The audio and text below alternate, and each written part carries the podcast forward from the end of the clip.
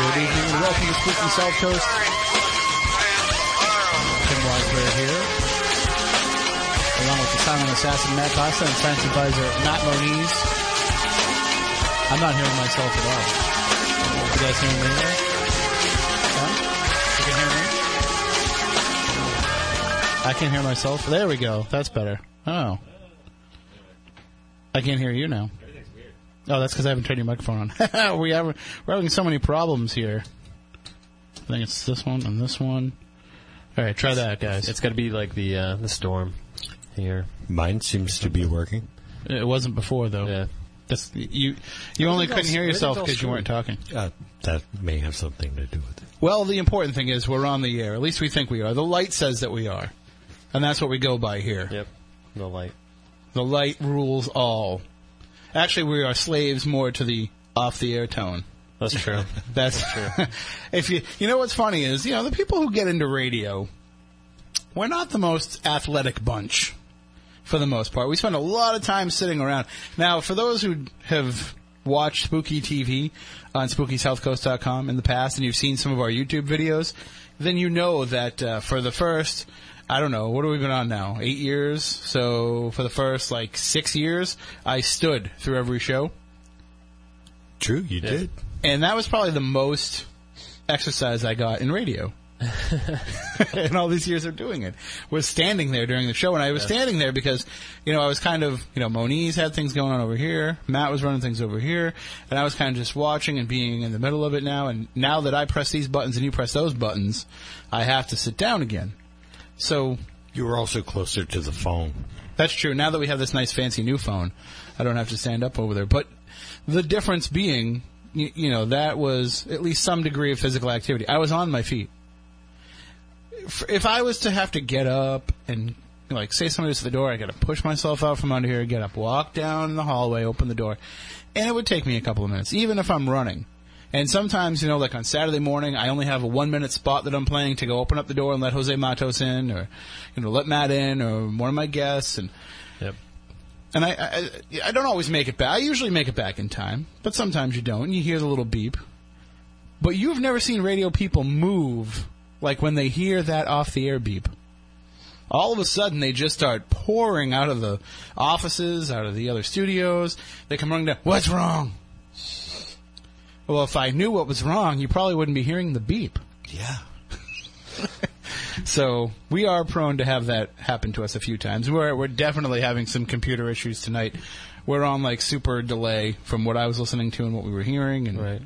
so who knows what happened.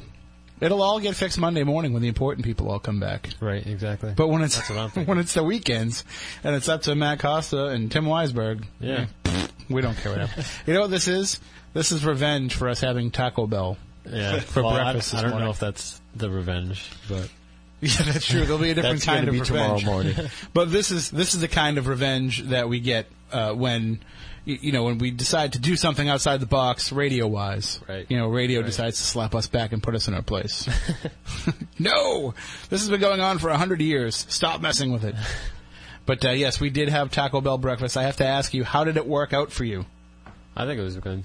I think it was all right. No, no, I'm not talking about. Oh, We- afterwards I was queasy, Yeah, that's what I'm asking. but I think it was just because I overate. I yeah, ate we a did. lot. We, I mean, we did I have like- a pretty good amount of breakfast. I overextended my hash brown intake.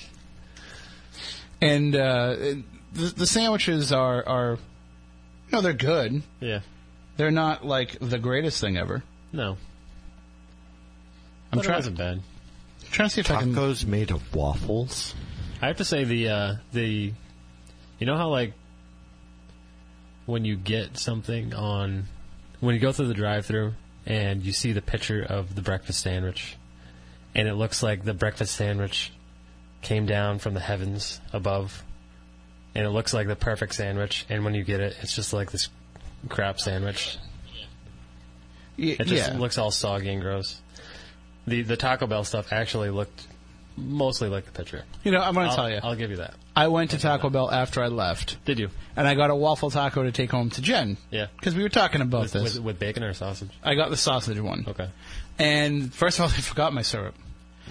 But by the They time at this. They, they knew. are, I'll give them the benefit of the doubt. I got that, and I got. I figured out why you only got two of the cinnamon buns. Okay. By the way, we are going to talk about the paranormal.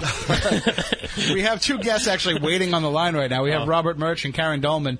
We're going to be talking about Ouija, but we just we got to get the Taco Bell breakfast stuff out first. This is a big deal. it is. I mean, our our world It has seems to keeps coming back up. that well. And and if anybody should be excited about this, it's Moniz because now it's one more meal he can have at Taco Bell each day. The so the um, I, I go there and, and the mistake you made with the cinnamon the cinnamon bu- cinnabon Yeah, things they have and tell me how this makes sense. They have the twelve pack and they have the two pack. So you can either get twelve of those I bad boys was like a four pack. or you can don't get two. Like, well, and I'm think, looking at the menu saying, well, what the heck is two good for? So I got the 12 because my wife's home, my son's home, she's watching her niece, Yeah. and her cousin's two kids. So I'm like, I'm not going to walk in there with cinnamon bun balls and only have yeah. two. So uh, besides, if I'm in the car with them, they might not be two when I get home. You're like, oh, I got uh, an eleven piece. right. So I got I got the 12 pack, and I ate two of them when I got home, and I realized, oh, that's why they have a two pack. Any more than that, you're probably pushing your luck, especially with uh, other breakfast items. But um, um, I got to tell you, the the waffle taco does not hold up. No. No, if you try to eat it like tw- I went home, I drove home, I went to the auto parts store, picked up a couple parts, went home. So I was. It took me maybe a half an hour to get to my house, and by the time I got to that waffle taco, it was ice cold, and it was gross. So it does not have the staying power of some of the other breakfast sandwiches that are out there. But when you eat it hot and you're dipping it in the syrup, it's not that bad. So That's that. there, there we go. That's our our review of the uh, the Taco Bell breakfast. Moniz, if you're ever up that early, you can try one. We didn't try anything with steak though. Up that early, I'm usually out my house by 5.30 in the morning. No, I'm talking. I'm talking about on a Saturday or on That's a Sunday. a whole nother story. Right. Yeah, I'm not talking about during the week. You're you're too busy during the week. You don't have time to stop at Taco Bell. And Todd would appreciate it if you didn't, if you had the time. All right. So as I said, we are going to be talking about Ouija tonight with our guests Robert Murch and Karen Dahlman. We've had them both on the program in the past.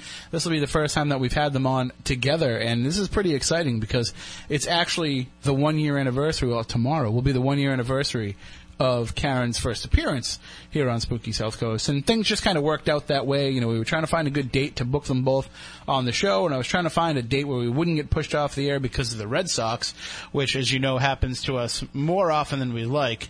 Uh, and get ready, folks, because it is going to happen very soon here with the season starting on Monday and the Bruins making the playoffs. We're going to be shifting all around, starting late, maybe missing some weeks. We've got a couple Legend Trips events and other things that we're going to be at, so we won't be on the air those weeks. So we're hoping maybe we can do some pre-recorded stuff. There's a buzz going around that perhaps we can go online, uh, you know, do the online streaming during the games, and we'll be able to still bring you the show in some fashion uh, while there's a sporting event happening. So we're going to try and see what we can do about that. There's nothing we can do about it, folks. I know I get a lot of emails from people complaining and saying, you know, I wish there wasn't any sports. The bottom line is more people want to hear the sports and want to hear Spooky South Coast. I know it's hard to believe, but it's true. Part of the reason, I think, is because so many people listen to us on podcasts that they don't realize that it's affected by sports. That if we can't come in here and do the show live, there usually isn't a show. And that's because we just can't get motivated anymore to do it from home like we used to. Remember how we used to feel about we can't miss a show. We have to have a show. Well, now we're a little bit more advanced. We could probably throw a couple in the can and knock them out in one night. Right. So maybe we can avoid some of these issues in the future. But keep tuned to the schedule. We'll have it up at SpookySouthCoast.com. If you want to find out more about it, you can do that. It's also the place to go to find out about our guests each and every week as well. If you want to find out more about Murch, if you want to find out more about Karen, you can go to SpookySouthCoast.com. And when you go right to that page, you will see we have there this week's guest, and you can go to their individual pages and find out more about them. And you can also pick up some, Karen's books as well. And she's actually got a little something planned for us that she'll tell us about a little bit later on. Her new book is The Spirits of Your Ouija. station for Hey. the South Coast. I thought I turned that guy off. Her, her new book is called The Spirits of Ouija, Four Decades of Communication, and her previous book is The Spirit of Creativity, Embodying Your Soul's Passion. And, uh, and of course, Robert Murch, you've seen him at, at all these paranormal conventions, wherever there's a need for Ouija history, he is your guy. Uh, he knows everything there is to know about Ouija. We'll get into all of that as well, but now let's try and bring them up. We're using technology here, so I can't make any promises. I think it's going to work.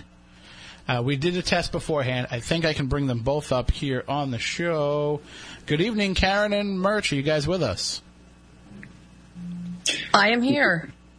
I'm here as well. All right, good. We made it. and the best thing about Skype is it sounds like you're both here with us. yeah. So, uh, now, have you guys ever done a show together before? We did a little, what would you call that, a pop in on George Noory's Coast to Coast?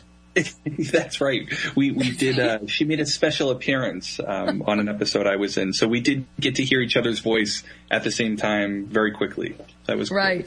Right. Was that, um, you know, was that kind of a spontaneous thing? Did you su- were you surprising him, or was it planned out? Well, I was going to surprise him, and then they called me. To, but then I, I think, it, it, correct me if I'm wrong, Robert. Didn't the producer call you and tell you I was going to be on? They did. So she was going to surprise me, and they kind of blew it. But I was very Yeah. happy. I mean, it was kind of cool. Yeah. Well, you know, that's the thing here. We're talking about Ouija boards, so you, there's probably a way that you guys could talk to each other all the time Oh, uh, yeah. while you've got the boards on your laps. That's right. We have. We um, don't. Yeah, right. We don't need to even be in the same room, right? it, it's we have an incredible calling plan. There's no overages, no roaming, No data charges with that. nothing. No. So uh, Just- we'll, we'll talk about all aspects of Ouija tonight. And if anybody has any questions during the course of the show, you can give us a call 508 996 0500 877 996 1420. We're pretty sure that we can patch the calls through to Karen and Murch, but if not, we will definitely ask the questions on your behalf. But I think I think it'll work. We'll see. See, if we just kept things simple and kept it to a piece of plastic and a piece of cardboard, the show would be a lot more easy to do.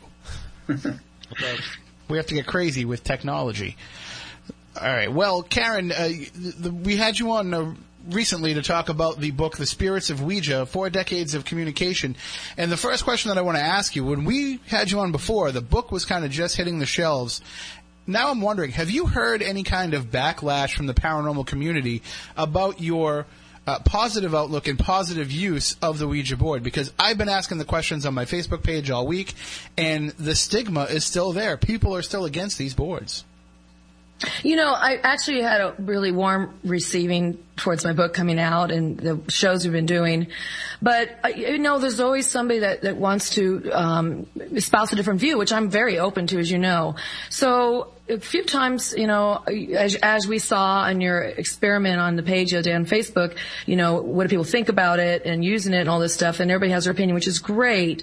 But what I find though too is that um, sometimes I'll get, you know, some emails or, or people that just are shut down to the whole thing. So if that's the case when that happens, I mean, that's, that's, that's their right to do that. I still will continue on with my education of what I'm trying to teach about how to use it. Um, not so much the history, but how to use it.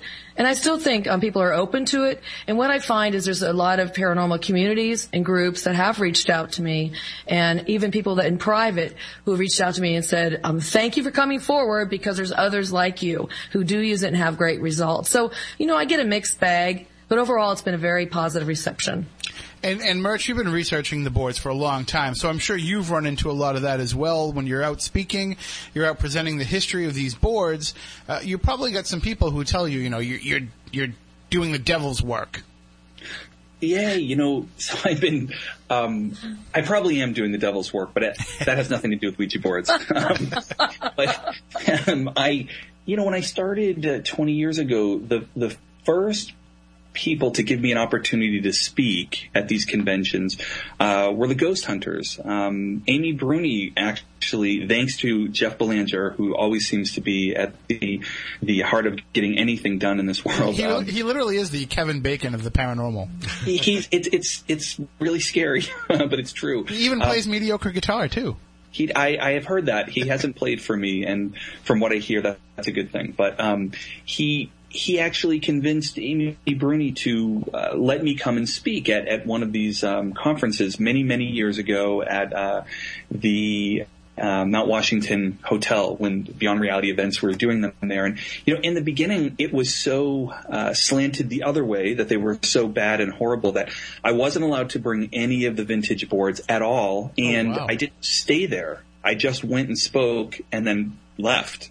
Um, and so it's been kind of neat to be somewhat part of a movement of educating people so that the stigma isn't that bad anymore. And in fact, now, you know, I get to go to a lot of events and, and talk about the history and explain to people, try to get them to think about this rationally because, you know, as everyone knows, we're so slanted based on pop culture, television, media, stories, urban legends, you know, legend tripping you know, all of this stuff really plays a role into why we think and believe what we believe. And so to me, it's been amazing to see the community that Ouija boards came out of back in the late 1800s actually embrace the idea of at least talking about it. And I think Karen has seen the same thing. Well, I've you know, we've had discussions in the past, both privately and on the air, about where the stigma came from originally, and it seems to be kind of an amalgamation of things to some degree. Uh, you have the religious overtones, you know, the, the, the, people who are in organized religion who don't want to see people communicating with spirits on a one-on-one basis. They need you to come into the church to, to commune with spirits. Uh, we've also seen the, you know the social aspect of a breakdown. It's not what it used to be as a as a parlor game, and something that brought people together. Um, I'll ask each of you, Karen, what do you see as the biggest reason why uh, Ouija boards have been uh, you know deemed evil and why they have been uh, shunned by so many? Well, I think there's two prevailing schools of thought, and you definitely covered one of them. One being religion, and a lot of times, if you don't follow the the um, popular uh, rote way of, of, of, following a group, um, you're t- said that you're stepped outside the line. So they consider it more demonic. And um, so the other the other point of view would be more along the lines of science, where science will see it mostly as quackery. Anything again that goes outside of their domain of what they can control or, or, or based on rational thoughts and linear thinking, that falls outside of their ability to see it as something else. So you get the ideomotor effect when you know you look at science, or you get the demonic effects when you look at re- some of the some, I shouldn't say all, but some religious views. You know, a lot of people fear when you're speaking to something that's unseen. Or even let's say you're speaking, let's say you're speaking to your higher self, which I did nothing but four years experiment of speaking to my higher self, um, which would, you could probably call the ideomotor effect just doing that is kind of different for people and it's outside their box of what they think is is um, rational or what they think you really can do um, the board because because these two different viewpoints really has fallen has fallen from its grace uh, for those reasons. And it became more ominous and scary because you can't explain it. And and, and if you want to try to explain it you got to explain it under something that people can understand. And so that's why I think it became more like demonic or or scary or possessed or wrong or quackery or you know as it is with science. So it, it just got stuck between those two. And I and I think it still is although as Robert mentioned, more and more people are being more open to reaching out and understanding about it and talking about it. I, I think because things have changed so much in our society in terms of um, the information age you know, here we are speaking right now. I, I, Robert's in Montreal. I'm in California. You're in the East Coast, and we're having this conversation like we're all in the same room. Just the fact that our data packets can transmit so quickly like this over wireless lines, I think people are starting to go, "Wow, maybe there is so much more out there we can't see." Because after all, this internet is wireless, and, and you know our phones are. So to work on that, those wavelengths, I think people are beginning to understand that there's other wavelengths out there we can't necessarily for healing and also for promote, promoting growth and understanding of you know what the world is about. And and Murch, I'll ask you too. The you know the Ouija board is kind of seen as like you know it was like the pipe organ of the spiritualist era. You know, it was like their way of communicating with the spirits, their their clarion call to let the spirits know that they were out there and that they were giving praise or willing to communicate or what have you. Do you think that part of the board's hit of its reputation also came as part of the hit to the reputation of the spiritualist church? I think, you know, so what's interesting is in, in history or any historian, the, the, first thing you have to do is see something in the time it was seen. So it's really hard for us to discuss or wrap our brains around a time when playing the Ouija board was seen as acceptable by the general public. And, and look, right away when the Ouija board came out, it had its critics. There were people who were claiming they went crazy by playing the Ouija board, and those were very early stories. But the overwhelming public saw this as entertainment or, you know, a parlor game. And so if we look at it from a historian's view, you're coming off, and 1886 is when we have the first talking boards that look and work exactly the way the Ouija works. And um, we, come off of the Civil War, a, time when every family in the United States was touched by such massive death. And death was seen as something that was just so part of the culture. You know, you'd have seven children and you were lucky if two or three of them lived. And so, you know, you see, if we look back, we see these very morbid pictures of families posing with their dead children. And yet they wanted to remember that person. And so they dress them up before they bury them. We look at that as, oh, this is terrible. Right. But children didn't have the same lives they have today. So when we look at, oh my God, I would never let my child play with a Ouija board. Ouija boards are in the toy store. How can this be? You know, think back to a time when children worked at the age of 9 mm-hmm. because they were just small adults and we didn't protect them from death because they saw death just as much as we did. And so to see these early boxes from the 1890s depict an entire family playing the Ouija board with a little kid holding a teddy bear with, to a grandmother this was just something the whole family did. So it's not that the Ouija board has changed. We've changed. We, have made the world and even uh, paranormal and ghost hunting very scientific. I put that with quotes. We use a lot of gadgets that make things feel very sterile. And the the first real critics of the Ouija board were mediums and so, I mean, think about this. This is business. And, you know, a lot of the story about the Ouija board does relate to capitalism. But so this early spiritualist movement, the talking boards come out of that. And yet the first people to bash it are mediums. Well, why? Well, think about it. Up until then, if you wanted to make contact with the other side, you had to hire a medium. You had to pay the person. You had to go see them.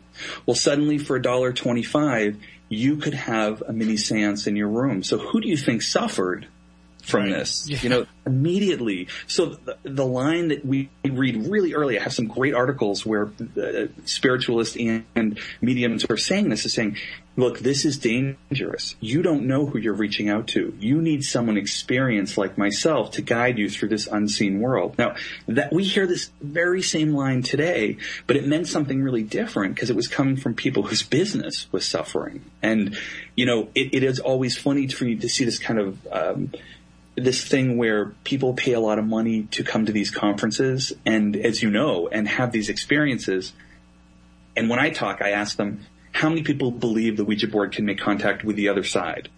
A lot of people's hands go up. How many people believe if we did it right now you'd have an experience? Same number of hands go up.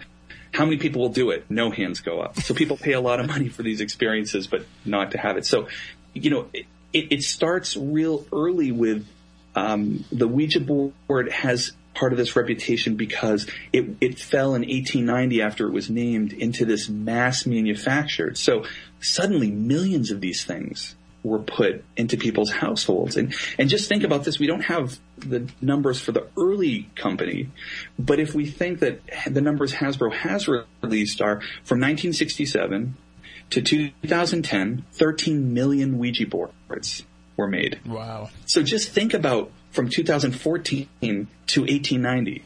I mean, we're talking about something that is just, again, millions and millions and millions. So, um, the fact that we hear the occasional story of my cousin's brothers next door neighbors, aunts, uncles, you know, person had played the board and ended up being possessed.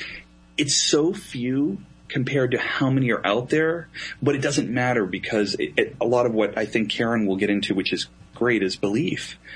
So people believe these things are bad. And unlike the other tools like a K2 meter maybe, um, or an EVP recorder, we give Ouija its own being.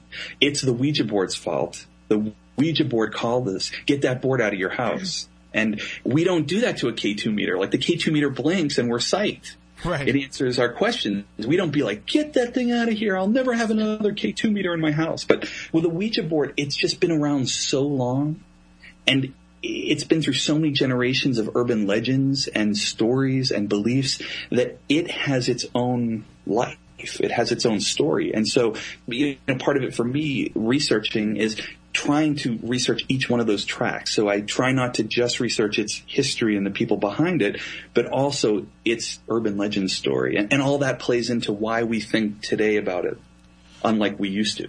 So 13 million from 1967 to now, plus however many were manufactured before 1967. And I, I can only think that John Zaffis could only bless and bury so many of them in the river behind his house. I know that he's done a few, but not that many. Uh, so there are enough circulating around there that it's, it's gotta come out. And I can tell you firsthand that I've seen the social aspect of the Ouija board. If you are investigating, and we do these legend trips events all the time and we have all the different tools we go from old school uh, all the way up to the latest gadgets and we will have uh, a K2 out, say, we will have uh, a Mel Meter out, whatever. We'll have them laid out, and people will want to see the interaction of the spirit with them. But if they are a skeptic, you know, they're going to move away pretty quickly. They're going to move on. They're not going to sit there and watch these lights blink or these numbers change for very long because they don't believe in the phenomena that is causing it to happen. However, you bring out that Ouija board, and it doesn't matter if they're a skeptic, if they're a true believer, what have you. Everybody is glued to what's happening with that board. And I've only started using them myself personally uh, for the last, I don't know, eight months or so. Uh, mainly because I'd tried one once before and it didn't do anything, so I didn't bother to ever pull one out again. But I, I started to realize, you know, Legend Trips events aren't about what I want to use, it's about what the people want to use. So I picked up a board and we tried using it and some amazing things took place. So if I go over to my family's house now, they know that I've usually got a Ouija board in the trunk of my car and they'll ask me to bring it in. And this is something that, you know, previously they would have laughed at the notion of, but now it becomes when everybody's together, it's like, hey, let's pull it up. It's, it's starting to gain some of that uh, societal aspect once again. Yeah, it, it's it's pretty fascinating, and you know the fact that um, Hasbro.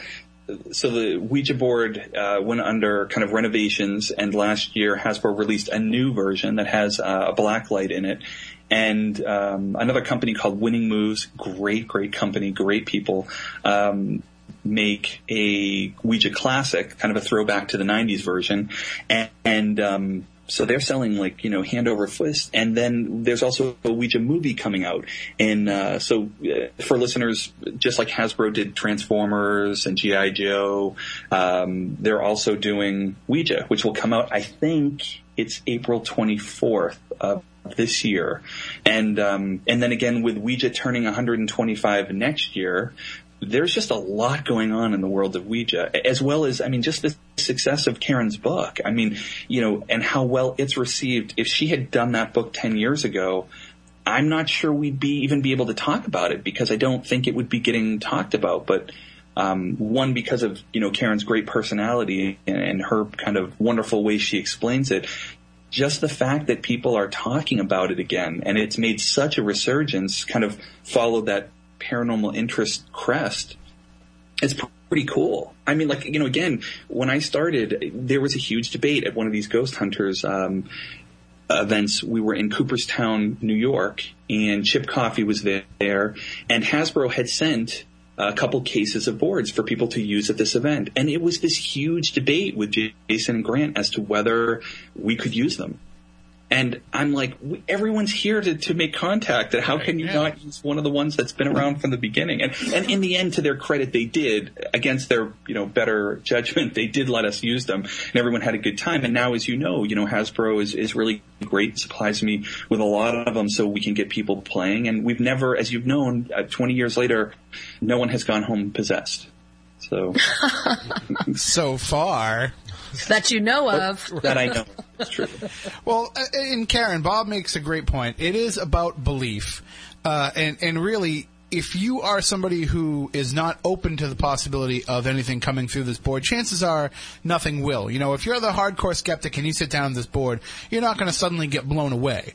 But if you're willing to open, maybe, but for the most part, no. And if you're willing to open yourself up, though, the same thing could happen whether you have that board in your hands or not. If you can achieve that higher wavelength, you can make communication even if you don't have the board. The board is just a tool to help make that easier and more understandable, right? I, I agree with what you just said. Uh, how now I will say this: I've done plenty of sessions where there might be a skeptic in the room, Mm-hmm. and I still get great information as long as they're not touching the board. Right, yeah. because what they're going to do if they feel any subtle movements, um, they're not going to allow those movements to move through you. When I do the board, and, and one of my partners I work with who works the board really well, um, we find that we get we feel energy go through our arms. We feel energy go through our arms, and it's it's not like it's in my body. It's the energy vibration we feel, and we feel that through the planchette, and I can feel it in the room when I open the portal. It becomes tuning to like you as you said a frequency. So you tune to the, you you tune in to this vibrating frequency, which we're all connected and a part of, and it, and it means that we're really not separate. You know, we're just really atoms and molecules are vibrating at a certain speed, right? So we break that speed and go through it somehow. We can attach and connect to many other in, other things, and they can come to us. Now, if you don't believe, you're going to have a really hard time opening to this. It's like. Um, you know, being open to remembering your dreams at night. If you go, I don't dream, I'm close to my dreams, you're not going to remember them most likely. But once you put that, plant that seed, your, your, your brain, your mind has a great, and so does your heart, has a great, great way of bringing that forth for you. So, doing it with this with this skeptic, it can still work, but their hands on the board, I won't do it. The other thing, reason why I won't, I don't mind if they're in the room. It's because I don't want that energy. The energy I find, no matter who I use the board with, and I don't use it with many many people at all. Although, since you know I've been doing this for now 41 years, I have in the past many people. But what I've learned is the quality of the communication is re- re- reflected and related to the quality of our connection to each other and to the energy. So the more this person has done their d- does and their own spiritual personal work and works from their heart vibration and meditates and tries to get in that space, the better we are at connecting. And the more I have to do my work. I mean, I have a responsibility when I do this to do my work with the opening of the portal and do my own personal work on myself that will allow me to, to reach better vibrations.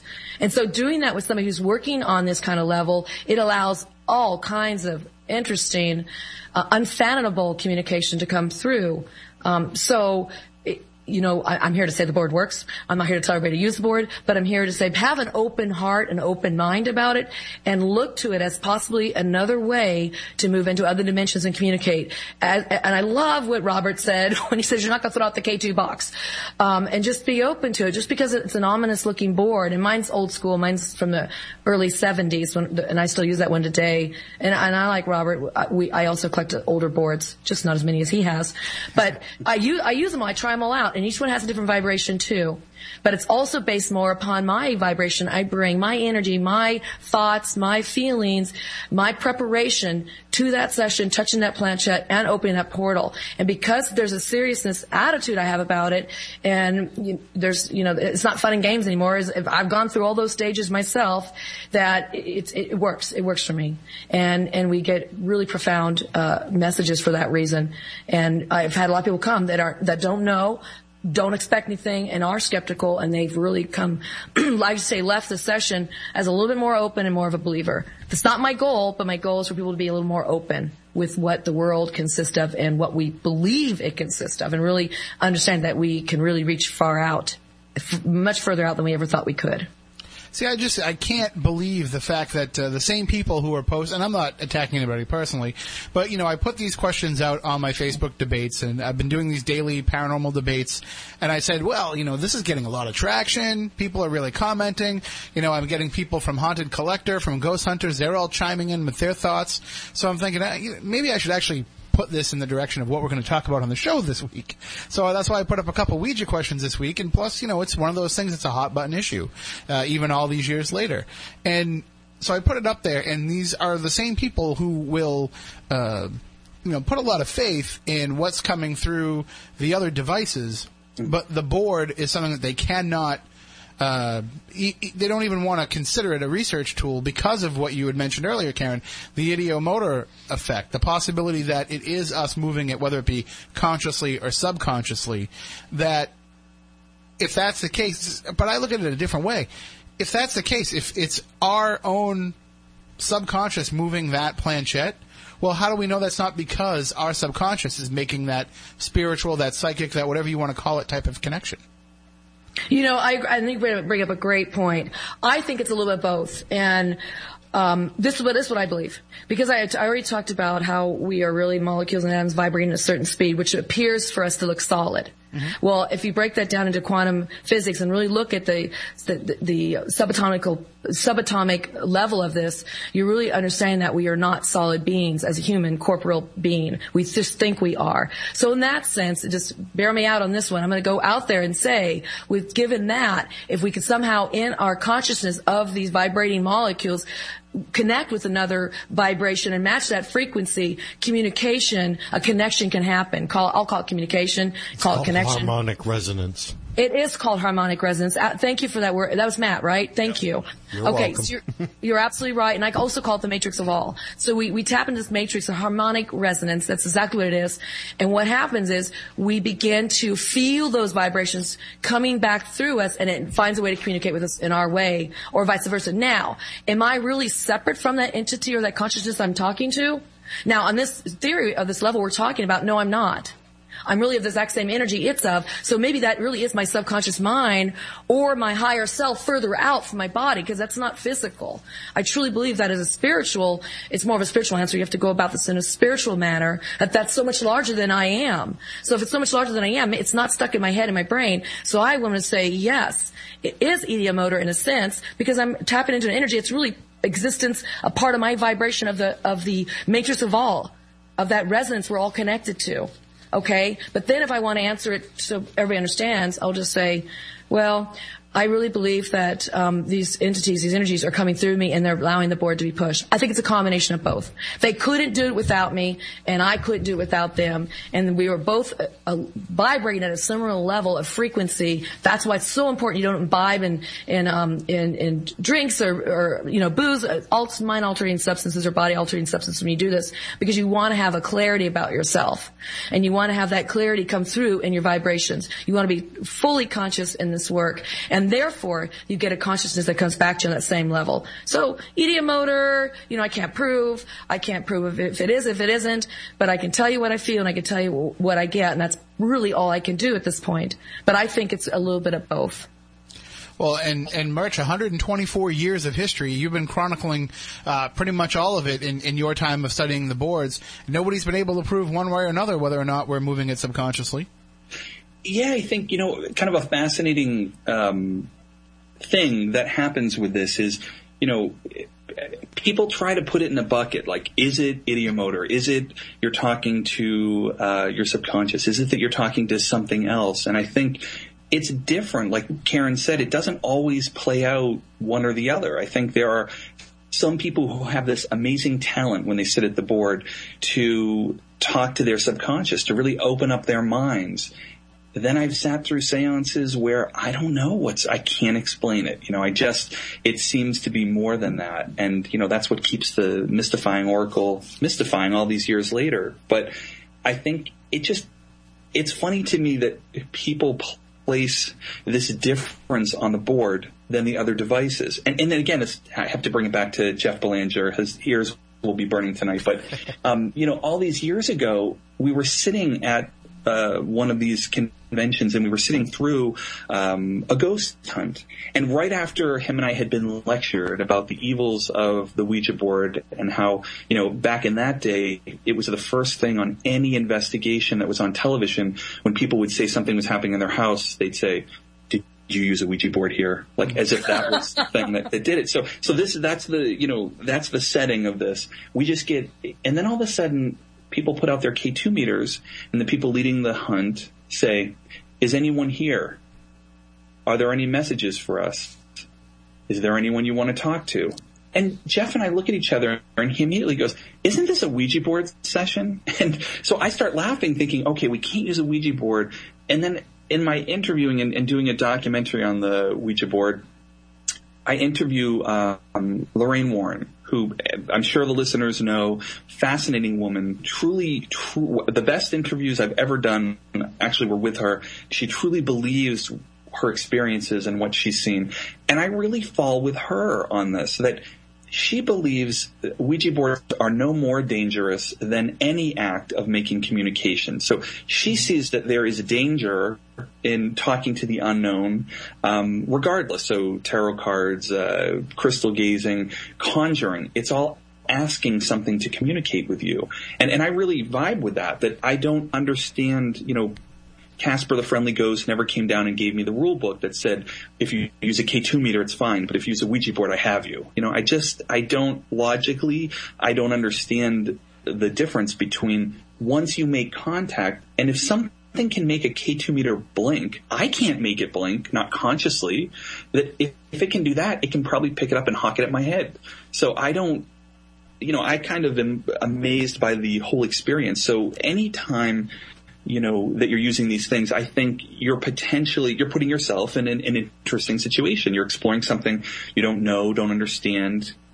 And it just seems funny to me that the board again has so much power, you know, um, and, and I use this example all the time. Like right now we're, we're all talking to each other through this technology and imagine we get into a fight, we call each other names, I never want to talk to you again. You know, I, I don't hang up the phone, throw out my iPhone and say, I'll never have another one of these in my house again. But a Ouija board, great. you know, tells you to, you know, F off and suddenly it's the evil thing. And, and I, I honestly think it's a commentary on human, the humanness of us that we don't want to take responsibility that Ouija boards do open a portal.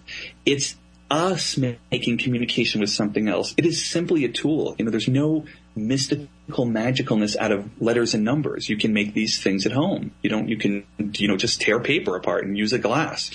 It's that something you, the Ouija board or talking boards put you in a place to open up your mind. And whether that opens up a portal to the other side or to your subconscious, both are amazing. I mean, we do not understand the brain and how it works and its mm-hmm. power. We just get some little percentage of it. And so we have to give the Ouija board the power because when we get scared, we don't want to take responsibility that that was us. We did that. We initiated it. We have the power. We give it to the board, and that way, if we throw the board out, okay, it's all over. It's done with. But you know, Karen, as you know, there, there, are mediums who don't need devices. They speak to either their higher self, their guides, the other side, their subconscious, without a board. And so, again, what's interesting is this thing that has been around for so long and so simple gets this huge reaction. Meanwhile, they'll then put a you know recorder in in an insane asylum and be like, "Is there anyone here?" You know, and then they're like, "Oh my God, the messages were crazy." Well, you were in an asylum. I mean, that's what happens. you know, like you're going to hear crazy things. But I just always think it's funny. Now, a, a difference I will give people that have ever played um, a talking board versus any of these other things that if you do EVPs, it's not immediate. You may not hear the things. So, you know, you ask your questions and you're lucky if you get to hear something, but mostly you have to you know, sit back for hours and go through the, the audio to find that there was a message.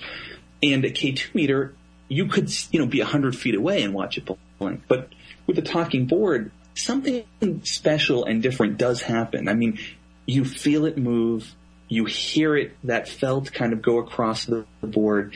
You're part of it. So I think technology does a disservice to us because one, I think people feel safer um, because they are disassociated with it. They can stand back. Whereas a Ouija board, like Karen said, it doesn't work without your hands on it. As many stories as we've heard about the planchette flying around without us right. touching it, I have never experienced that. I'm not saying it doesn't happen. I'm not saying I don't believe in telekinesis or any of that. I just haven't experienced it. So I just, something, you know, you have uh, believers non-believers and the people who just want to sleep with one of the people that's playing the Ouija board. That tends to be usually how this works.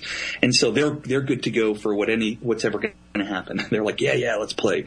And, you know, like, and then, but it's interesting is once it starts to move, the person who is the non-believer becomes the most spooked. Like they're the first ones to pull their hands off that board. Like, holy crap, this thing's working. No way. Exactly. And it's like, whoa, you know, how can this be happening? And so it gets really quiet. Time kind of slows down. You're concentrating on this and you're just watching these letters get spelled out and you keep thinking, oh my God. So to me, you know, personally, and I think Karen feels the same way, it's as amazing if it's your subconscious as if it's something else. I, I just, for you not to know that you might be talking to yourself is pretty cool. Right. That is amazing. And one of the things that I've noticed too in my, again, I don't have as much research as, as you guys do into these boards, but one thing that I've noticed and I picked up on pretty quickly is the experience of using the board and the responses that come out of it kind of fit the mood, the attitude, the approach of those who are using it. So if I'm using it with a bunch of seasoned investigators who just see it as another tool in the toolbox, we will get answers that seem to be uh, vital to our investigation, things that seem to be related to the purpose at hand. If I'm doing it with some people who are very apprehensive of it, or maybe aren't as knowledgeable about the paranormal, say, and they just think about the stigma that's attached to the boards, well then all of a sudden I've got something coming through claiming to be a demon and telling us to F off.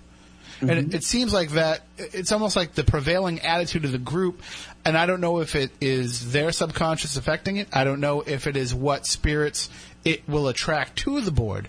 But for some reason, it seems to take on the personality of the mood of the group, the personality of those who are using it to some degree. If you if you understand what I mean, I don't know if you've seen that in your research as well, but it just seems to be reflective of the reasons and the approach to using the board.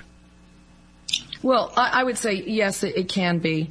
Although I've done some experiments where, like I said, I have skeptics and there are people that I'm aware in the other room that I'm using it and to see what happens in that case. So I do think there's a, there's a, there's a effect that you get when people are in the room and, and many people gather and you have a certain energy you create together and it's the mood, it's the ambiance. And I talk about that a lot in my book, how to create an ambiance for the, for the, the, of the intentions, but also what you want to have out of the interaction. I think the important part when you use the Ouija, what we should probably address is what are your intentions for using it and what kind of um, what kind of interaction do you want? Is it that you want to speak to your subconscious mind and your higher self? Do you want to speak to an angel of yours? Do you want to speak to somebody who you dearly loved and departed? And so going about on that level, I find that really influences too. What I find is not only do uh, does our energy influence the board, what I find is that people that come influences, but the pe- but the energy on the other side. I want to say people because it could be deceased people. A lot of people like to come into my sessions to speak to departed people or loved ones that they're fearful of or, or afraid they they're they're not at rest. And so I get a lot of questions about that. And so that's what comes through a lot of times for those people. But but they even tell me on, on the other side. I'll say the other side for better use of words. Sure. But what they yeah what they tell me is that um, they will they will only come through with the energy that they they can. Um, Um, gather up to or garner up to use. They need helpers sometimes if they're still kind of recovering from their death or or the shock of being dead or or their or their energy is somewhere else working on something else at that moment. But it's their energy that that, that creates the ambience. It's my energy I bring to the tip board. It's the energy of the people in the room. If there are people in the room, it's the energy of what I did that day, what I'm thinking about in my mind, how I'm feeling. And one more thing that I think people might be really surprised to hear, it's also the energy of the atmosphere. There's a lot of atmospheric effects that will affect a Ouija board. Now, I liken this to the wireless world because my other real job, my real job is in telecommunications. And so I work in the wireless community and help design and develop cell towers for your wireless phones. That's why I talk a lot about it. But what I, but even with cell, to, cell phones and the wireless um, frequency, the, the radio waves on these antennas and these poles, they only work as well as, as the, the atmosphere is working. For example, you have some real bad storms, thunderstorms that may not be working. You have solar flares that will also affect these towers. Well, in the exact same manner, this kind of wireless communication over this board, it, it, the energy, the, the level of frequency energy is also affected on that level too. So it's many different um, items, uh, constituents of this piece, that, uh, of this, of this uh, communion that come together that affect it. So we have to look at all those different levels. And as I'm learning more and more and speaking to more and more different types of energies, I, I, it just widens that much more. Um, the atmospheric effect and planet also planetary effects. We can go out that far as well. That will influence it too. And so there, I'm learning, and I think I started learning about the planetary and atmospheric effects in about the early 90s. But it took me from the early 70s to get there to understand that. About 20 years to learn about that. So I know there's other things that probably affected that I'm not aware of. And there was a point I wanted to make, which um, kind of dovetails with what Robert was speaking about. And, and I love that, Robert, you brought up about the shadow side of people. You know, we don't necessarily want to own if something negative comes through that maybe, maybe we created it, you know, we don't want to own it, we want to quickly put it away, which is, which is, that's healthy too when it comes to the board work and then working on the other side. But once on a radio show, um, I had somebody ask me and they said, what's most important about doing the Ouija? They said, is the board or is it the planchette? And my answer was me. Because the board and planchette is just plastic, cardboard, masonite. Mine right here is masonite or, or old wooden boards, planks put together. It, that's not the important part. There's no power. And I want to reiterate and dovetail again what Robert said. There's no power in this item. And, and I have no, been known to, you know, Ouija will travel and I don't have my Ouija with me, but I'll take out a paper sack write the letters and, and, and uh, numbers down and, and double old fashioned turned over and there I go with my with my Ouija board. I don't you don't see need that need that tool. I also don't need a Ouija board to do my work, although the Ouija board is something I use as an educational tool, and it works with a lot of people who come to circles to see it. Well, I hate, but to, we really I hate need to hold you right there, but we are up No against the break for the news. Uh, so I definitely want to get back into this on the other side. I also have some questions that may relate to your day job as well, Karen. Uh, we can get into all of that, and we'll talk more about the history of the Ouija as well with Murch. So stay tuned, everybody. We are going to take a break uh, for the news, and we will be talking about Ouija throughout the entire course of the program tonight. If you have any questions that you would like to ask Bob, or you'd like to ask Karen, or both of them, you can give us a call 508 996 0500 877 996 1420. You can email them to us, spookycrew at spookysouthcoast.com. You can tweet them to us at spookysc. I do not have access to the chat on my screen, but Matt Costa can let us know if anything pops up there as well on spooky TV at spookysouthcoast.com. So we will be back following the news with more Spooky South Coast.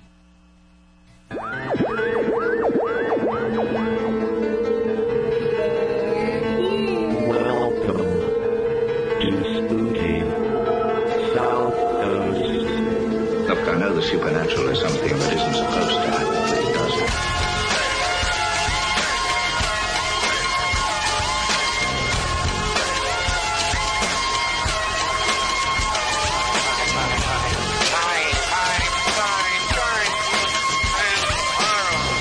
Welcome back. Hour number two of Spooky South Coast. Tim Weisberg here, along with the silent assassin Matt Costa and science advisor Matt Moniz. Talking about the paranormal as we do each and every Saturday night. Programming note, we will be back next Saturday night at this time. Again, depending on the sports schedule. But I, th- I think we're good that day. I think I checked because we'll have a special guest here with us in the spooky studio. The one and only Amy Bruni will be here from Ghost Hunters, and uh, she'll be here to talk with us about a variety of things, including her upcoming event at the Lizzie Borden Bed and Breakfast. We're gonna we're gonna give her a little bit of a a prep, you know, a primer of what kind of activity she can expect there uh, for her upcoming event with Adam Berry at the Lizzie Borden Bed and Breakfast. She's also going to be a guest along with Adam and the Spooky Crew and numerous others at TerrorCon, which is coming up June 7th and 8th at the Rhode Island Convention Center in Providence. And this show just keeps getting bigger and better and the it's an incredible amount of people uh, who will be uh, part of TerrorCon. And let me just go to the site real quick so I can get you up to date on the absolute latest and guests that will be there. We have, I know from the paranormal side now, Jeff Belanger is going to be there. We've been mentioning his name all night, but we usually do here on Spooky South Coast. Jeff Belanger, Amy Bruni, Adam Berry, Joe Chin, you know, the three of them from the various incarnations of Ghost Hunters on television. Uh, some guy named Tim Weisberg will be there along with John Brightman, Tom D'Agostino, Tiffany Rice, Keith and Sandra Johnson, Vin Pacheco. It's a virtual who's who of the paranormal here in southeastern, south, southern New England. Uh, and you know, I'm sure Andy Lake is going to be coming by. I'm sure Mike Markowitz will be coming by. We're going to have a Bridgewater Triangle Nice. screening of the Bridgewater Triangle documentary. So I'm sure a lot of the cast members from there will come along as well. And the big name guests on the other side, they have the rock, wrestling, and horror guests. And uh, we've got so many people: Linda Blair, Dee Snider from Twisted Sister, Stephen Pearcy, the legendary voice of Ratt. Uh, Erin Murphy, the original Tabitha from Bewitched, Kane Hodder and Tony Moran, you know them as Jason and Michael Myers, respectively. Uh, Roger Jackson from Scream, Dee Wallace, IronE Singleton from The Walking Dead, Lew Temple, Madison Lintz, Vincent M. Ward, all these cast members from The Walking Dead. A Munsters reunion with Butch Patrick and Pat Priest, as well as Felix Silla, Lisa Loring from The Addams Family. The cast of Sci-Fi Channel's Face Off. Just added this week, Nicholas Brendon of Buffy the Vampire Slayer and Criminal Minds. Uh, so many names, so many people, and I'm excited, of course, to see Charles Wright, formerly known as the Godfather, slash Papa Shango, slash Godfather slash. Kama Mustafa. The Boogeyman, another uh, great wrestling character, will be there as well. Oh, and look, our friend Chuckles the Clown from the Chuckles Oh, and. Laugh Show. He has now been announced along with Uncle Fright, uh, Dr. Chris, and Penny Dreadful. So uh, plenty of people there representing sci-fi, horror, rock and roll, wrestling, the paranormal. It's all happening at TerrorCon, happening June 7th to the 8th, the Rhode Island Convention Center in Providence. If you go to the website, terracon.net, you can get your tickets now, but if you're a member of Groupon, the Providence Groupon is offering a ridiculous discount. It's something like 40% off on the tickets if you're a Groupon member for Providence. So you can go there and you can get humongous savings and you can use that money that you're saving. Hold on to it because very shortly we are going to be announcing paranormal investigations tied into TerrorCon. So the nights of TerrorCon, we will be having ghost hunts at the Lizzie Borden Bed and Breakfast. Maybe at some other places. We're still working out some details, mm. but definitely at the Lizzie Borden Bed and Breakfast. So you'll be able to join us as we hunt for ghosts. And you never know. Some of these celebrities might want to come along too. Right? You never know. You could be investigating for ghosts right alongside Kane Hodder, who is a paranormal investigator. And it's just it's blowing my mind to think you know you you could be in the basement of Lizzie Borden's with Dee Snider. That'd be insane. You never know what could happen. So we're going to have all the details coming soon for that. But one thing that we do have all the details for, if you would like to come and investigate with us and with Jeff Belanger, you can join us at our next Legend Trips event. It is happening July 12th at the Murdock Whitney House in Winchendon, Massachusetts. It's uh, it's only $99 to come and spend the entire evening. You get dinner, you get lectures, you get a, a tour of the property, and you get hours of guided investigation. We've got all the tools. We've got our Ouija boards. We've got Jeff just picked up some dowsing rods. We've got uh, you know the K2s. We've got the Mel meters. We've even got the Connect system that everybody's going crazy about. We have that. Legend Trips is the only group using one of those at these events, designed and given to us by Bill Chappell. We use them at our events. We will have it at the Murdock Whitney House uh, on July 12th in Winchendon, Massachusetts. Here's the catch, though. There's not a great amount of tickets left, so you don't want to wait too long to get your tickets. But a lot of people are saying they're waiting to find out about a hotel deal before they purchase their tickets. Something's going on up in that neck of the woods the weekend of July 12th. Because there is not a lot of hotel rooms to be found. Hmm. At least in terms of trying to get a block group deal. So, if you want to come along, if you've already bought your ticket, if you're thinking about buying a ticket, I highly encourage you to contact some of the hotels, the motels, the inns, the bed and breakfasts, everything that's up in that area, and make your own reservation. Don't wait for us to get a deal because it looks like we might not be able to get one for this event. Sometimes that happens. We try as hard as we can. We love to be able to meet up with everybody in the same hotel, have breakfast the next day, talk about our experiences, but it looks like that might be a little bit harder this time around. So if you go on Priceline or Orbitz or any of those sites and you find a deal that works for you and your budget, jump on it. And I'm not above staying at a Super 8 or any of these other, you know, low budget Red Roof Inns. Right. What are these other, you know, the ones that are like $49 a night? All you need when you get out of a Legend Trips event at 2 a.m., all you need is a bed. Maybe a toilet, because we usually have pizza for dinner. And you might have Taco Bell for breakfast, you don't know. Right. So you need, you know, you just need a bed. So don't get too fancy. Don't go and, and waste, you know, $150 on getting Even if the presidential suites. Right. Well, it, you should be getting a. I find out that when you stay there, it's half off. So, just the top half usually. Uh, but you know, you can find pretty good deals, and that's all you need. You just need a bed, and it's July, July 12th. Maybe there's a campground around. Stake a tent, That's a good idea. grab a sleeping bag, sleep under the stars. July in Winchendon. It's beautiful that time of year. So uh, we'll we'll try and keep seeing what we can do about securing a hotel room deal, but.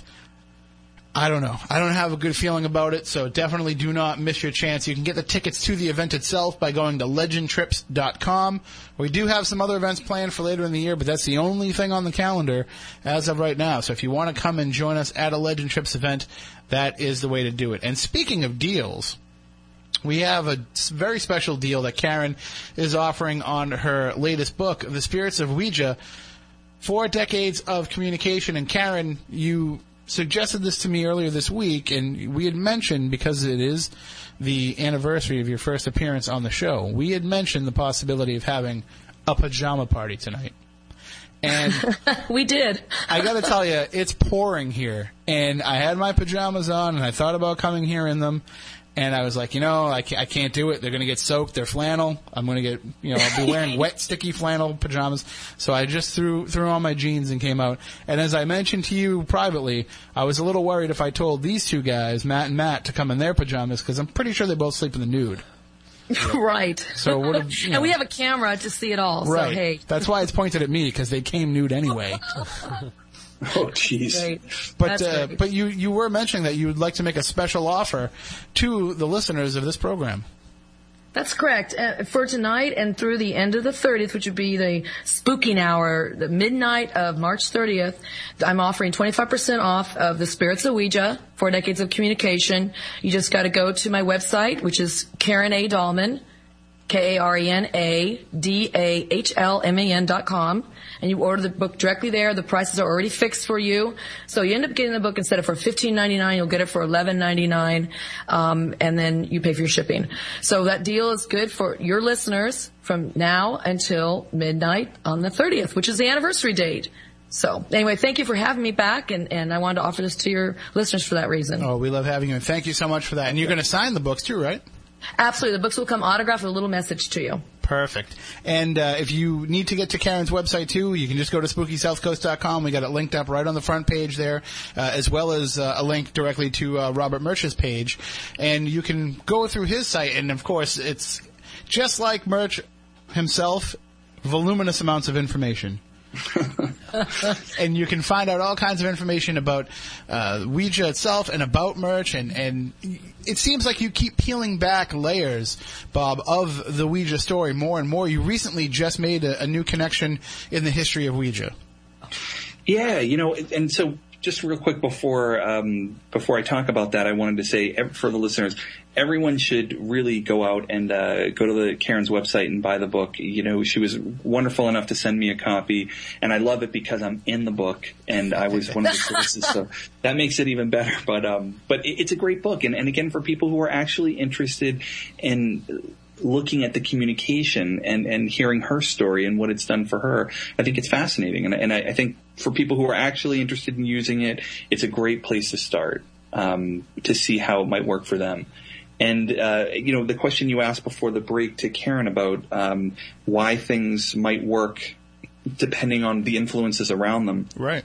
I think it's funny that people don't put this together kind of more logically in the sense that I know when I wake up in the morning and I wake up in a bad mood and then I, you know, I stub my foot and then I knock my coffee cup over and then I miss my bus and then I'm late and then I spill this and, you know, when you kind of negativity is like a cancer, it spreads incredibly quickly. And you know this when you're like in a good mood and then someone just kind of like knocks over your stuff or they push you, you know, it's so quickly that your mood can turn. And I think, uh, you know, again, it's that not taking responsibility. Like when you sit down to make contact with either your higher self or something you just don't understand, you know, really taking control and really making sure that your head is in a good space and the people around you are taking it seriously. Or if you're just doing it to have fun, that it stays fun and positive as opposed to like, you know, we all have these fun, these friends that are funny, but they're really like bad people.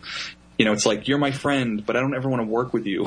You know, like so. Again, those are things people should think about when they sit down to play because it it, it affects you just like it affects every part of your life.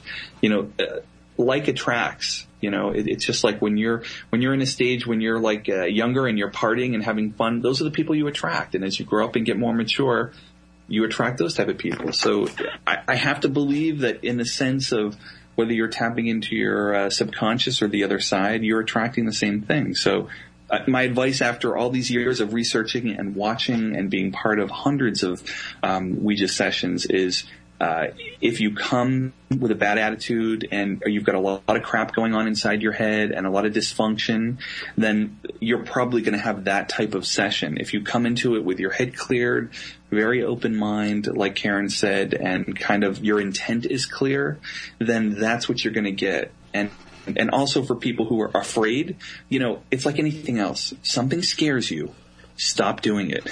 It's right. a real easy way to, to stop this. You don't have to um, keep playing. You know, if, if something is coming through and it's just you got a bad vibe, it's saying bad things to you. Yeah, there's goodbyes on that board for a reason. See ya. You know, like just sign off, take a break, and you know try it again later if it's again i think for people who want to take it outside their house because they think it's the portal just you know just remember it's you that's doing the communicating so that that's my little answer to that piece. And and then kind of moving on to the um, history part.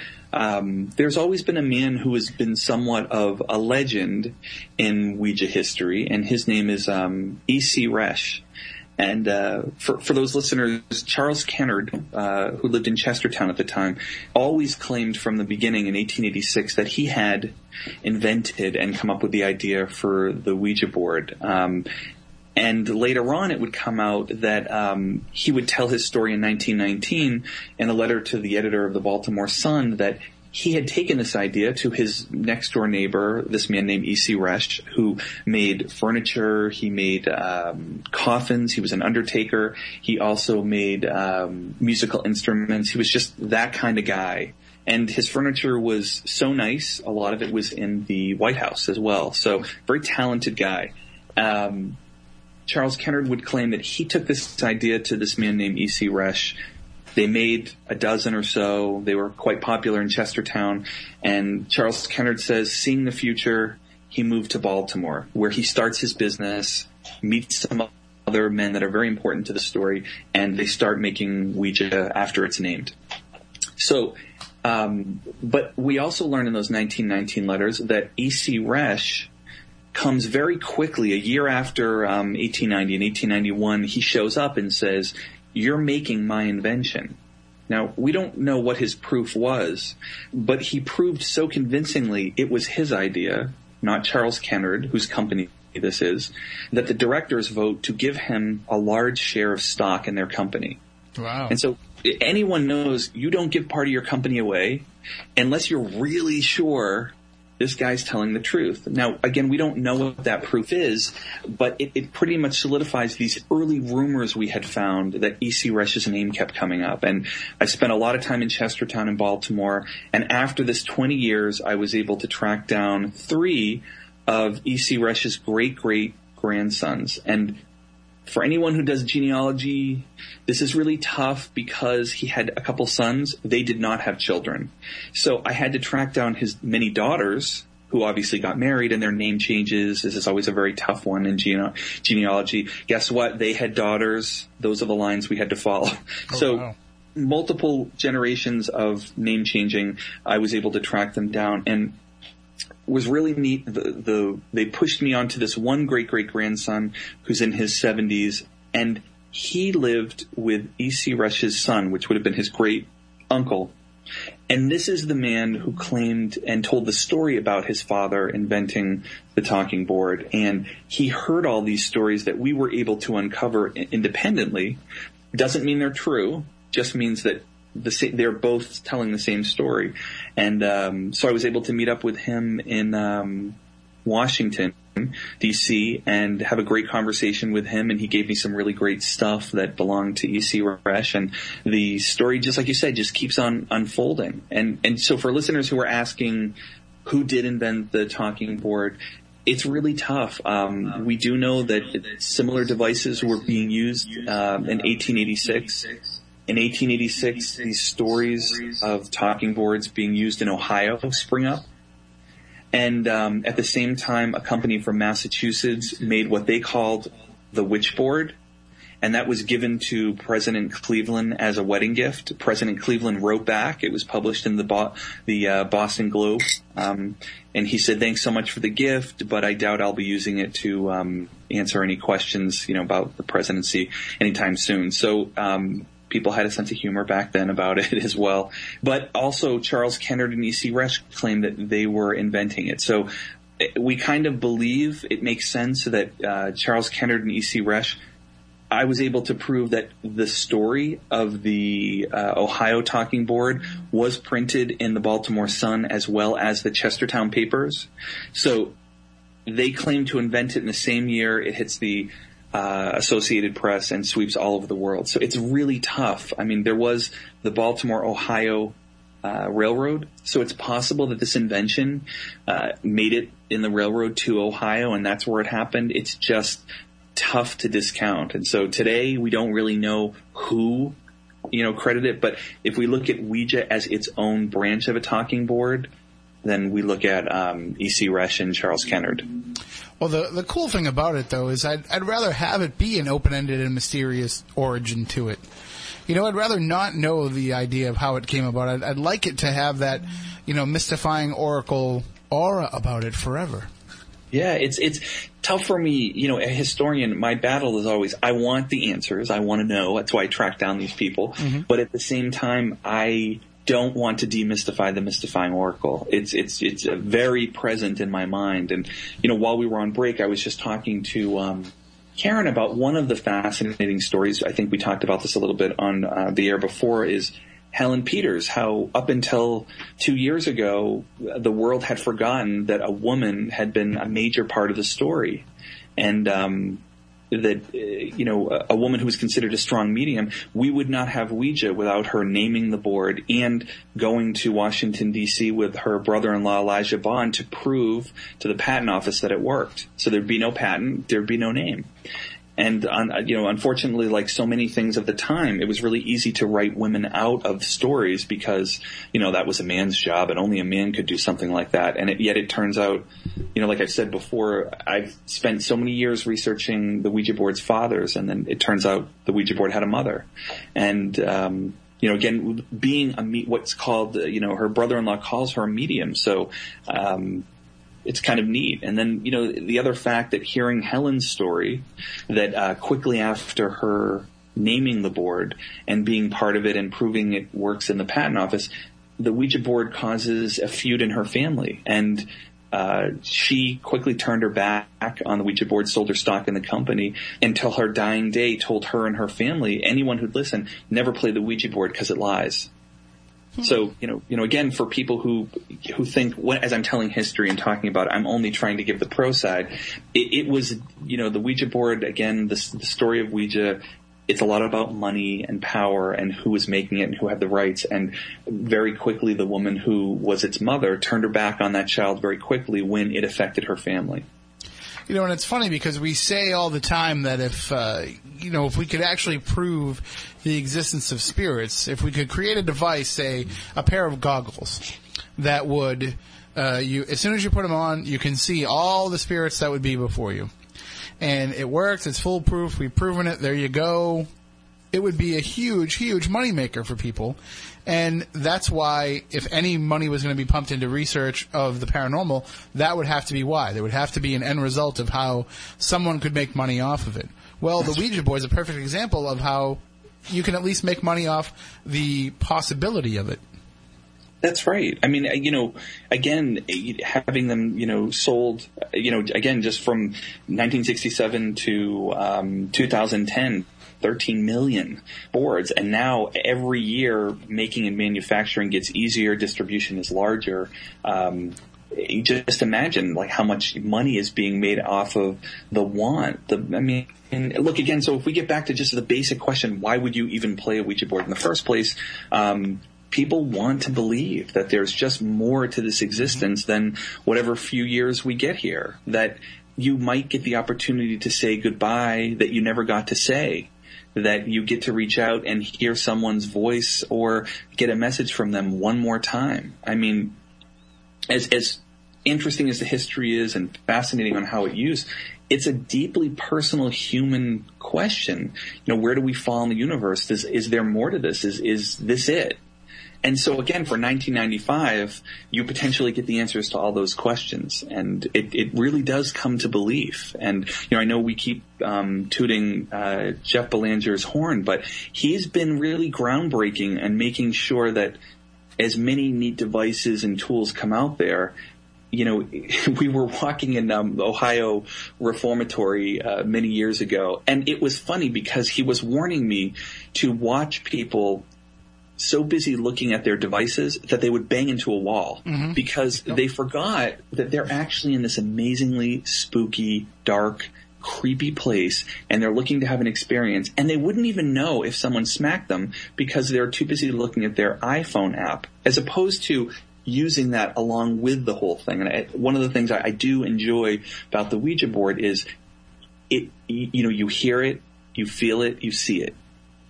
So it really does put you back in touch with the experience of trying to make contact. And I think that's what, you know, all your listeners and, and why we're talking about this and why Karen spent 40 years trying to, to see how it worked for her. It's all very personal. And to me, all of the all of this neat stuff and all of its history and uh, Hollywood and all the movies. The real reason why the Ouija board still sells and why we're still talking about it is again, it just opens the possibility that there just might be something else. And the best part about it is it's the one tool you can't walk around looking at while you're in a haunted location. You got to stop and use it. You, know, have to stop and use it again, and it, you you hear it, you feel it, you see it. I mean, it, it to me, it is it is definitely, and I think that's why it scares people. And I get that's you know, but again, they're part of it as opposed to putting a tool down and walking away from it. I'm not saying it's not useful and it's not cool. And I love. I mean, look, the um, you know. The Constantinos are amazing. They are one of my favorite paranormal couples. I love working with them. Um, and so, I, and the work that they do is just fascinating and, and EVPs are crazy cool. But I don't have a lot of patience. Like I really want to experience it right at the moment. And so, you know, a K2 meter blinking far away from me only furthers the fact that something's happening here. And I like being part of it. I like putting my hands on the planchette and asking a question and feeling it move. I mean, that's just cool to think you're part of the connection. Just like Karen said, you know, is it the planchette? Is it the board? It's you. There's no doubt about it. And I love uh, Lorraine Warren for saying that, you know, like you, the da- if there's danger. And again, you know, for your listeners, look, I'm not saying, I'm definitely not saying Ouija boards are not dangerous. I, there is danger in anything doing that you don't know. We all know, like, get in a car and try to teach your kid brother or your your own kid how to drive. It's scary, you know. like letting someone else take the wheel is scary, but at the same time, you never learn how to do something unless you try. And I think you know uh, Karen's book is a testament to 40 years of trying to perfect her craft and how she does it. Well, and you know, we mentioned uh, a few times, Karen, the idea that 13 million boards have been produced uh, since 1967, and who knows how many before that, and how many of them are sitting in someone's closet uh, and and end up getting discovered. As someone who has you know 40 years experience with using Ouija boards, is that a concerning amount out there to you of, of how many people could be misusing it or using it in the wrong way? Or do you just feel like with your experiences, others will have similar experiences and it'll all just work itself out? Well, first I want to say that I think half of those millions of boards are in Robert Murch's house, number one. That's So I'm true. not- Probably. So I'm not too worried actually, and, and I got quite a few myself. So I think we got almost covered. no, in all in all seriousness, um, I, you know, no, I'm not. I'm not worried about it. Again, it is just a, a board. and those days, and mine, mine's a Mason. I, li- I like to use, and it doesn't do anything. Doesn't mean anything unless you have the interaction with it. I, I loved the way, and I, and I really enjoyed hearing Robert talk about this is a personal thing. It is a very personal thing. That is probably my enjoyment with it because when it's personal like this and you, you get to interact with it, you're touching it, you're, you're, you're, when I say touching it, you're touching a planchette that moves. It's not electronics. It's none of that hocus pocus behind it. You actually start to have a develop a communication and dialogue and friendships. I have to say, I don't call them just spirits. I call them my spirit friends. Mm-hmm. And I've had friends with them. These are uh, some of these are friends I've had longer than real friends in my life. I mean, I say real corporeal, physical beings in my life who, over the years, after you know many years of developing trust, they don't let me down. In fact, the more I work with these spirits, and I don't just use the board again, I don't use the board when I work with them, but what I find is the deeper our relationship develops.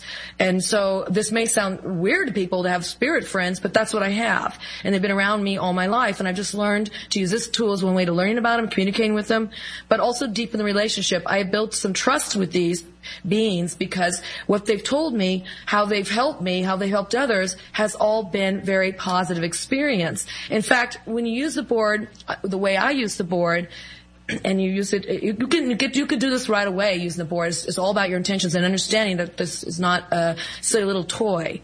Oh, let's market it as a toy. But if you learn to use it in a way of reverence and respect and respect for yourself and who you're communicating with, you garner that same kind of communication back. And if you develop those relationships and keep asking for these same spirit guides to come through, they will. They're on the other side, not willing to interfere with us because we have free will, but will step forward when you ask. All you have to do is ask. And when they start coming through, you know the difference between what, what will work and what's not, what, what won't work, what's negative to you. I'm, I'm not going to say evil. I don't believe they're evil. They could be negative influence.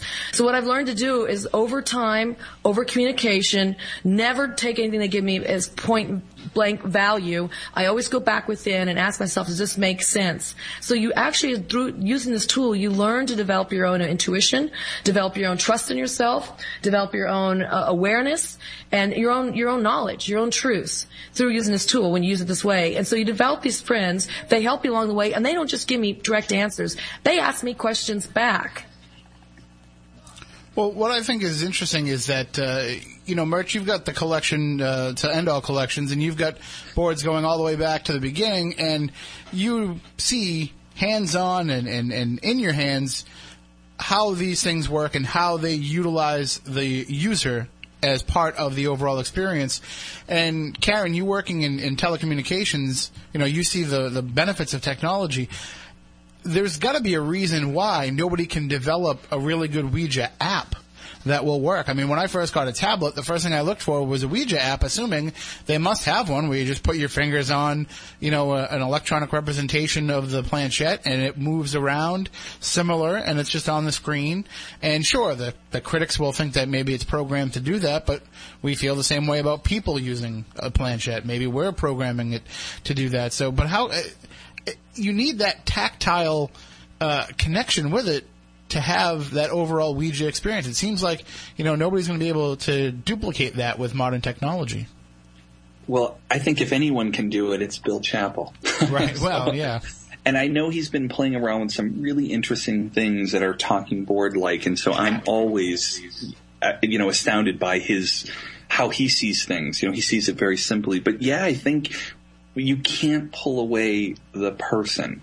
And again, it's because that personal tactile touch is part of how it works. You know, again, you know, in the movies, the board always works by itself. Mm-hmm. You know, and and so in the in real life, it just does not so much, right? So you you really do have to be, and I think that's part of its popularity. I really, I truly believe what makes the Ouija board great, fascinating, interesting, popular, and present today is that you are part of it. You, unlike, you know, as humans have this amazing ability to create technology at first to help them, but then it ends up taking over whatever task it was. And humans are not meant to be sitting there. They like to be busy. They like to do things. And yet we've created so much technology to take away the things that we do. It just doesn't work with the Ouija board. And I think it's why it's so old school and it's so funny to watch, you know, as people are, are, are using this technology and then they pull out a Ouija board. And I always, it makes me chuckle because even with all the amazing, wonderful technology we have, they still haven't come up with, like you said, uh, something that has kind of overthrown it. I, I, mean, just think in the past 10 years, all the different devices that are used, most, some people, you know, there's a generation out there today who's never heard of some of those things because they just didn't last. Right. But you say Ouija and they're like, boom. you know, they, you don't have to, um, you don't have to tell anyone how to use a Ouija board, right? Like you don't have to read the directions. But because we've all, it's just so around us. And, you know, uh, one of the things we talked about before about how it's sold in toy stores or marketed to kids. One of the things I really, really enjoy about the new board, um, is that it, the tagline, and I'm sure most of the, the audience has heard this, is for many years they would say, it's just a game, isn't it? And that was a game. And, and for anyone who actually wants to see Jeff Belanger in his very first TV appearance, can see this commercial where a very young looking Jeff Belanger uh, asked that very question. Um, but th- what they did in this new version in 2013 was you now open it up and the very first thing it says, do not use the Ouija board if you believe it's just a game. They've Nice. really, and they've really embraced the fact that you this is a tool to make contact with something, spirits, your subconscious, and I really like that because to me it's like, well, of course that's what everyone believes it is anyway. So I mean, you might as well. It's how it started. You know, people would sit around asking questions, and just for history's sake. One of the things that's changed a bit is in the beginning, the directions would be you would ask a question to Ouija. So you would say, Ouija, are, is there anything out there? Are there any messages for me? And, you know, that quickly changed to people saying, just making contact with a deceased person. Sure. Uh, What I always thought was interesting too is that you know they come out with electronic talking battleship, but they never came out with electronic talking Ouija, where it would actually spell out the words you know vocally for you. You know, I'd like to jump in here. I had an opportunity recently um, of a group named the Dead Realm Research, and we were in contact, and they had they, they're more of a paranormal group who uses K2 meters and all that good stuff, which you know I, I don't use. I, I don't. I just use the Ouija board. so they approached me, and I approached. I, actually, I should just say I approached them to find out a little bit more about what they were doing because they had developed this device. They call it the electronic Ouija. So I said, let's have old school Ouija, which is the way I do it, meet new new school, which is high technology Ouija, and we got together and wanted to see how this works. So they brought their um, their high tech Ouija, and, and Robert, you know about this because Dave Schrader recommended him to us, if you recall. so I did, I, yeah, I did meet with that group, and what was very, I- it was a funny story, I must tell you.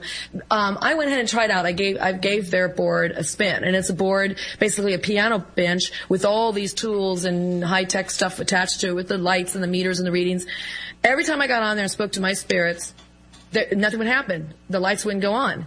But when they got on and talked to their spirit, it would work. Now, I asked my, I asked my friends, who I've been speaking with for 25 years at least, I said, you know, what's this about? I've never asked them to have a voice before. I never asked them to do this. And one of the, one of my spirit friends said his his name is is um, fondly called Healing Spirit. And Healing Spirit said to me, "Well, I, I never had a voice. I've never been human. I, I don't think I can make a sound, so I don't think I can make make it work." And we just thought that was a funny thing. And I said, "You're absolutely right. That's so." Not all beings and spirits will even work through those meters, and then not all will work through the Ouija board. But it's fascinating how they, some they, some of them don't even know how to use high tech. So I'm questioning if even the high tech stuff will allow some of these spirits to come through, and maybe the dead people can, because you know, I'm sure you all have heard Tim and Robert about the phone ringing. You pick it up. I've heard many stories. This has not happened to me, but I know people it's happened to. They pick it up. There's a loved one on the phone, talking to them about something, and they're already dead. Mm-hmm. mm-hmm. So you hear things like that. So they do work through How did it happen? energy, right? Mm-hmm. they work through energy and frequency. And so if that works through a phone or it works through, maybe, maybe it'll work through our, your iPhone, I don't know, or my iPad, but you know, it, that, that can happen. That can happen. Yeah, and, and I think Karen, it, like you said, it makes sense that I mean, again, because I, I don't have this kind of ghost rule book, but Right. you know, you don't not knowing that it- when you die, there's this kind of interesting sense that a lot of people believe that once you die, you become all knowing. No. You know, I don't Not at all. And I, I don't, you know, I haven't died, so I can't tell you the answer. But I would have to believe that um, you don't, and you only, you maybe you only know what you knew when you died, and so. If that's true, then if you died before there was this technology, you might not know how to make it work. And Well, yes, I think that's part of it. And one of the things they, they tell me too is they say, because I talk to them all the time that pass over, they say they, they, they, when they pass over, it's not like they died, they started a new life. They're in a new space now and they're learning, they're evolving. The same thing we do on the Earth School. They're evolving there. And, and they, what they're all knowing to is who they are. to their personality and what they what they did in life, what they want to do, who they affected. They're all knowing to their own outtake, their own input. They're all knowing to themselves. Are they all knowing to all the answers to the universe? No. But what I've also learned, they've told me, is they will go and study on the other side with other beings who help them learn maybe something they were interested in. Um, I had an example where Spirit came through and talked to me about radionics. I knew nothing about it. This was like back in 1989. But then I started learning all about radionics from my Spirit friends. So it's things like that. They're they're weren't they're learning and they're gonna they're, they want to come back and, and share that with you as well. Um, but but no, they're not all knowing. That's, that's at least what they told me. That's been my experience of it. But they are all knowing of how they affected people and how they affected themselves in the world. I mean, it's kind of just the uh, learning that you would expect from being able to remove yourself from a situation, and you're able to look back and say, you know, hindsight being 2020. Here's what, here's the mistakes that I made. Here's the things I did that were right. So I can kind of understand how you would gain that knowledge, and it's very interesting that the pursuit of knowledge continues in the next realm of existence. Uh, we do have a, a question here. And if anybody would like to call in with a question, you can do so 508-996-0500, 877-996-1420. You can also jump into the chat room on Spooky TV at SpookySouthCoast.com, or you can email them to us, SpookyCrew at SpookySouthCoast.com. And this que- question comes from Craig via email, and he wants to know what each of your opinion is about someone using the Ouija board alone. Well, I'd be happy to go first if I may, Robert. Of course. Thank you. Um, okay. I say do not use it alone, but but let me let me qualify that a little bit. I, I say that because when you're embarking on this journey of, of using this board, which is very tactile, as we've already discussed, it's very personal, we've already already discussed. When you're alone with this, I have seen a few things happen. One is I've seen people start to use it, and yes, you people can make it move alone. I've seen that happen many times. Um, w- but what I see happening too is that they might become obsessed with just relying on it. What what I recommend, and okay, that's well. Let me back up. That's one thing I want to say. The second thing is you might get some information that may not really pertain, but you try to make it pertain because you want to believe they're all knowing, and that could be damaging to yourself too. The third thing, you may pull in some energies that you don't quite understand how to deal with, such as earthbound spirits. And those are people that have passed away, that are still stuck in their personality, and usually typically call, cause those hauntings. Um, the poltergeist activity, the repetitive doors slamming, the footsteps we hear. And they're still stuck in a personality, so they're still stuck in maybe that anger, that fear, whatever's holding them back. So you can, you can run into all that doing it by yourself. Doing it with somebody else, you, if you run into those things, those concepts, those, those equations, you actually have somebody to bounce it off of. You have somebody to be safe with this with. It's like a partner in crime, although you're not committing the crime, you're doing the research into it. You're allowing yourself to see it more objectively instead of subjectively. Also, when you do with another person, you learn to trust that you know you're not moving it. You trust, learn to trust the other person, and then you don't start going, "Oh, am I pushing it?" You don't start questioning yourself as much. That comes over quite a bit of time of practicing it. Now, given that, I will say, I have used the Ouija board alone. I still don't recommend it, although I didn't start doing it on my own until after, oh, 35, thir- no, excuse me, more 38 years of doing the board with a partner. And, and I did that purposely because I really wanted to work with the board and learn to navigate through these different um, energy levels that I work with, and to understand that I'm not alone with it. To have a witness there with me to say, "Did that just happen? What does that mean?" You know me. You know, just somebody process it with, as opposed to just being alone with the information. It makes it that much more safe and relevant um, to yourself because you have somebody there that actually can help you work with the information. And Bert, what do you think about the idea of using it alone? You know, I, I think I've seen from just a experimenting side that people have better success, especially when they start, if they do it with other people. And, and sometimes even the more people, the better. It's just the particular people they should pay attention that they're picking to do this with. Um, you know, people should pick people they can trust and they feel comfortable with. But Uh, you know, as far as using it alone, it seems to be something I've noticed that people build up to, that they feel, you know, once they can do that. And then honestly, they don't seem to use it much alone. It, you know, Karen, I don't know if this is your experience, but I've noticed that when people get to the point where the, it works well alone, they actually stop using it and are more into uh, other Correct. forms of communication. That's so correct. It takes you to another whole level, like automatic writing. It takes you to a level of direct journaling communication. You're absolutely right about that, or mediumship. Yeah. So I haven't seen, uh, you know, though again, the reason I think the question gets asked is because of a, a kind of interesting pop culture phenomenon movie called The Exorcist in 1973 that um, we see a young Regan talking about using the board and that she played it alone and then shortly afterwards is possessed by a demon. So I think the reason people ask this question is does it you- maybe what you're really asking is does it make you more open to possession?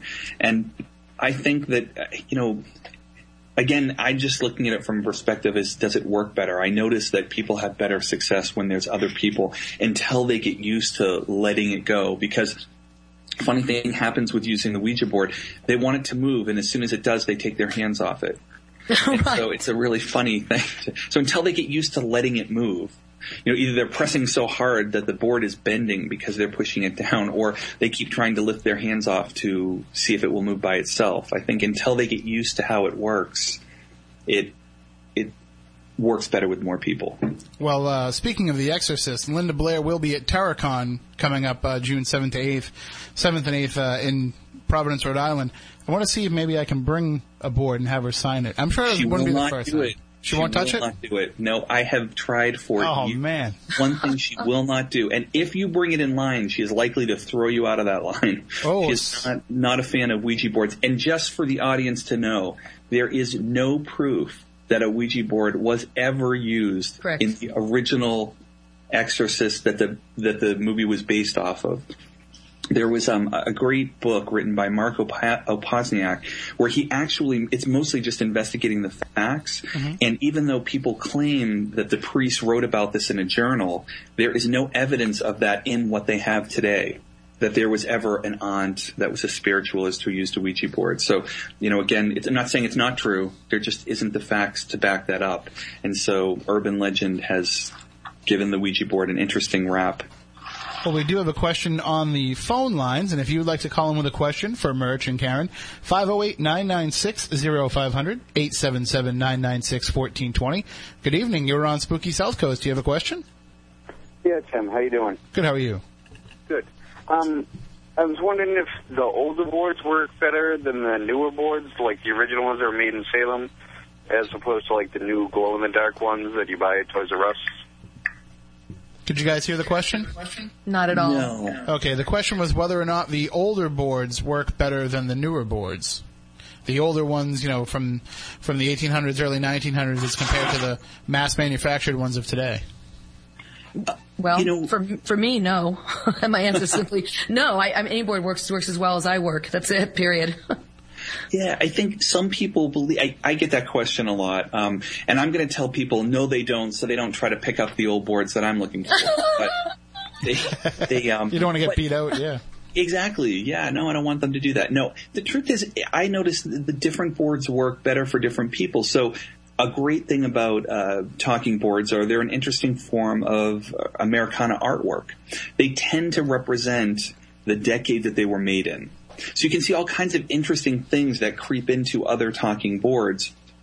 Not so much Ouija proper, um, but some people who are very visual or who like uh, the horoscopes or zodiac, they're going to go for those boards. So, I, you know, I most my advice for other people is find the board that calls to you. If you you see a, an older board and you you believe or you think you've got this feeling that it's going to work better, it probably will. Um, if you don't care and make your own, some people say, no, no, the the only boards that work for me are the ones I make. Other people say, no, I have to buy one that no one's ever used. And, and I, I don't know if there's any more or less truth to those things other than if it works for you, that's awesome. Well, here's the flip side of that now. I've had some spirits I speak to, I, when I pull out a new board I received or something, they'll say, I don't like this board as much. Can we go back to the other board? And they'll say, let's try this board instead. And then one time I had this board I bought, it's a 1950 circa, and it had, um, it has a little mystifying oracle, wood, wooden planchette. And it said, um, the felt, the felt on the bottom of the pads weren't that great on the bottom of the, bottom of the feet, excuse me. And it said, would you please put new pads on the feet? I can't make this move. And I went, that is so funny. So I happen to have those little pads because I put them on bottoms like, you know, pots and stuff you put on your, de- for decor. So I went out in the garage, put them on. They said, oh, that's so much better. But I still don't like this board. I really go back to the other board and use it. So it's not just what I like, it's also what my friends like to use. And, and Mark, have you tried some of the older boards, or No, I uh, I've only have the black and white, the uh, glow in the dark one, and I'm still kind of afraid to use it. Aw, come on. Don't uh, don't be afraid. I have that know, one too. Uh, That's my traveling board because it's small enough to fit into my suitcase.